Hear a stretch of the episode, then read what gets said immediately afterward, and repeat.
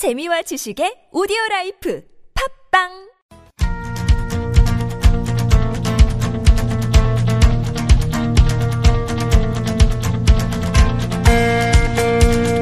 시민의 방송 TBS가 지난 한 주간 주목했던 이슈를 살펴보고 TBS와 우리 언론이 나아갈 방향과 대안을 살펴봅니다. TBS의 창. 재보궐선거가 사흘 앞으로 다가왔습니다. 선거운동은 막바지에 접어들었고 어제와 그제 이틀에 걸쳐 사전투표도 완료됐습니다. 지난주에 이어 이번 보궐선거의 선거보도 마무리 평가를 한번 해보도록 하겠습니다. 이정훈 신한대 교수 모셨습니다. 어서 오십시오. 안녕하십니까. 예, 일단 그동안의 선거 보도에 대해서 좀 정리 겸 해서 총평을 한번 해 주신다면 어떻게 될까요? 네, 전체적인 경향성을 볼 때는 우선 지역 면에서는 아무래도 부산시장 보궐선거보다는 서울시장 보궐선거 중심으로 보도가 좀 더 많았던 것 같고요. 그 후보 면에서도 보면 군소정당 후보보다는 거대 양당 중심으로 이제 보도가 많이 이루어졌다. 그리고 검증 면에서도 보면 공약 정책 검증보다는 그나마 상대적으로 인물, 후보 검증이 조금 더 중심이 아니었나. 그리고 공약 정책 보도라 하더라도 정책의 실현 가능성 분석보다는 정책을 단순 전달하는 중심이었던 것 같고, 그리고 양적인 면에서는 야권 단일화 과정과 여론조사 단순 전달 보도, 이것이 단일건으로는 가장 양적으로는 많이 차지하고 있지 않았나, 이렇게 볼 수 있겠습니다. 네. 그러니까 이게 그동안 우리 선거보도에서 보였던 경향성들이 크게 뭐 변하지 않은 채로 반복되고 있다라고 말씀드릴 수 있겠습니다. 일단 먼저 외형적인 부분에서 좀 특성을 또 구체적으로 살펴보면 일단 이번 선거보도는 군소부들이 진짜 거의 보이지 않는. 네, 아마도 맞습니다. 이제 그 정의당 이런 데서 후보를 내지 않았기 때문인 것 같기도 한데요. 그 언론의 문제도 있겠지만 먼저 사실 짚어야 될 거는 우리나라 정치 제도 자체가 실질적인 양당제, 그리고 지방선거조차도 대통령과 정부에 대한 평가 성격으로 치러질 수밖에 없는 대통령 책임제 등 이런 우리나라가 채택하고 있는 정치 제도에도 일부 원인이 있다고 볼 수 있습니다. 예. 거대 양당 중심으로 보도가 되는 것은. 그리고 또 당연히 부분적으로 이제 언론의 책임도 있고요. 선거 보도를 이제 승리와 패배라고 하는 대결 중심으로 경마식 보도로 선정적으로 보도하는 어떤 우리 언론의 스타일상 이게 양자 대결로 몰고 갈 경우가 보도하기도 그렇고 클릭수를 유발하거나 상업적으로 활용하는 데도 훨씬 더 유리한 부분도 있기 때문에 이 두 가지 원인이 합쳐진 거라고 볼 수 있겠습니다. 그래서 쉽게 잘 고쳐지지 않는 게 아닌가. 예. 그런 그리고 사실은 이제 유력한 제3세력인 안철수 후보가 단일화를 해버렸기 때문에. 네, 그런 측면도 물론 크겠습니다. 예.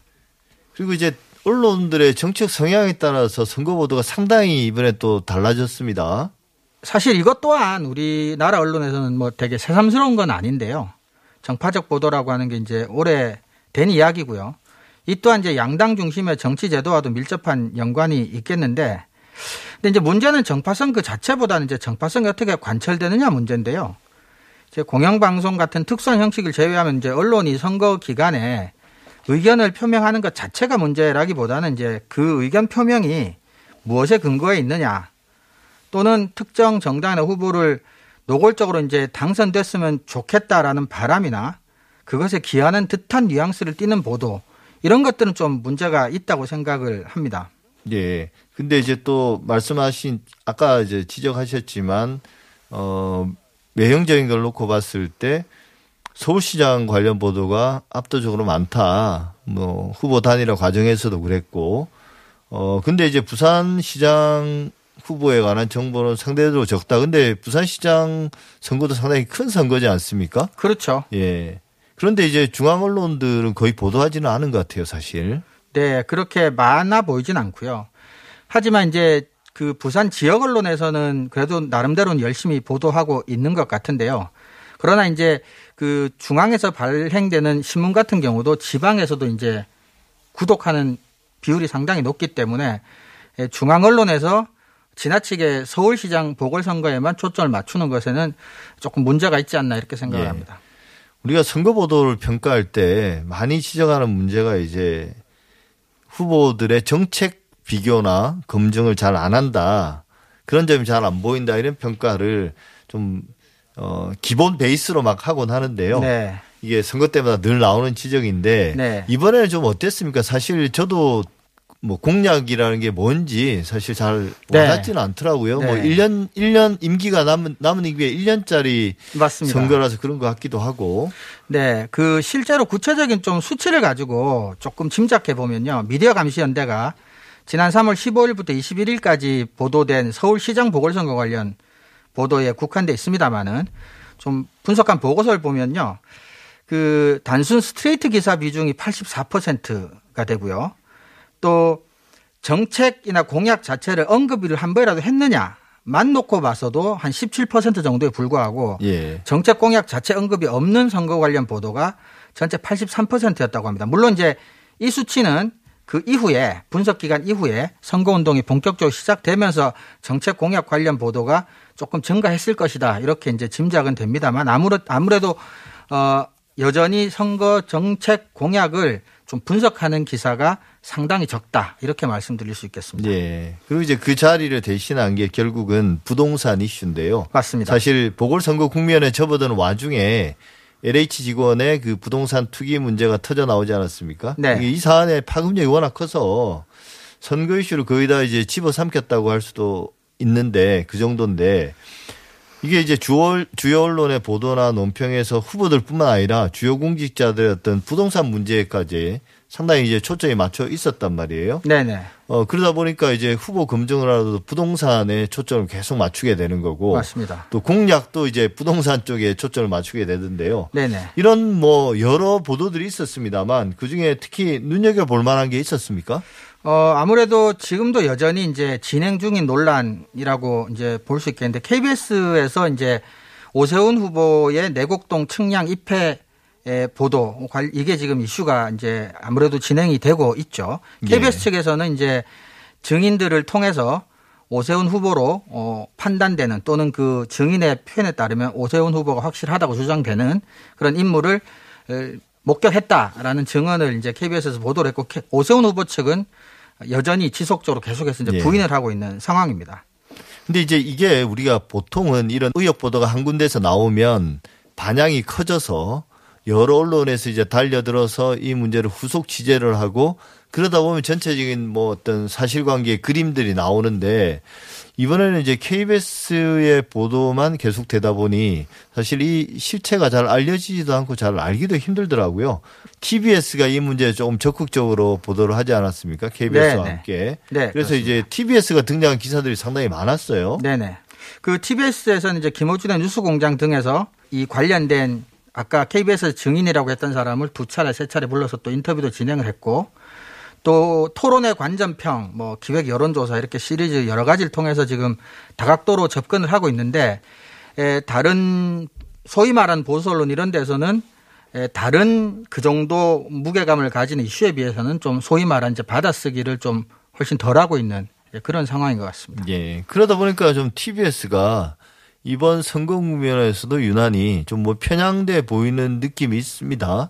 왜냐하면 네. 다른 언론과는 좀 다른 방식으로 선거 보도를 하고 있는 것 같아요.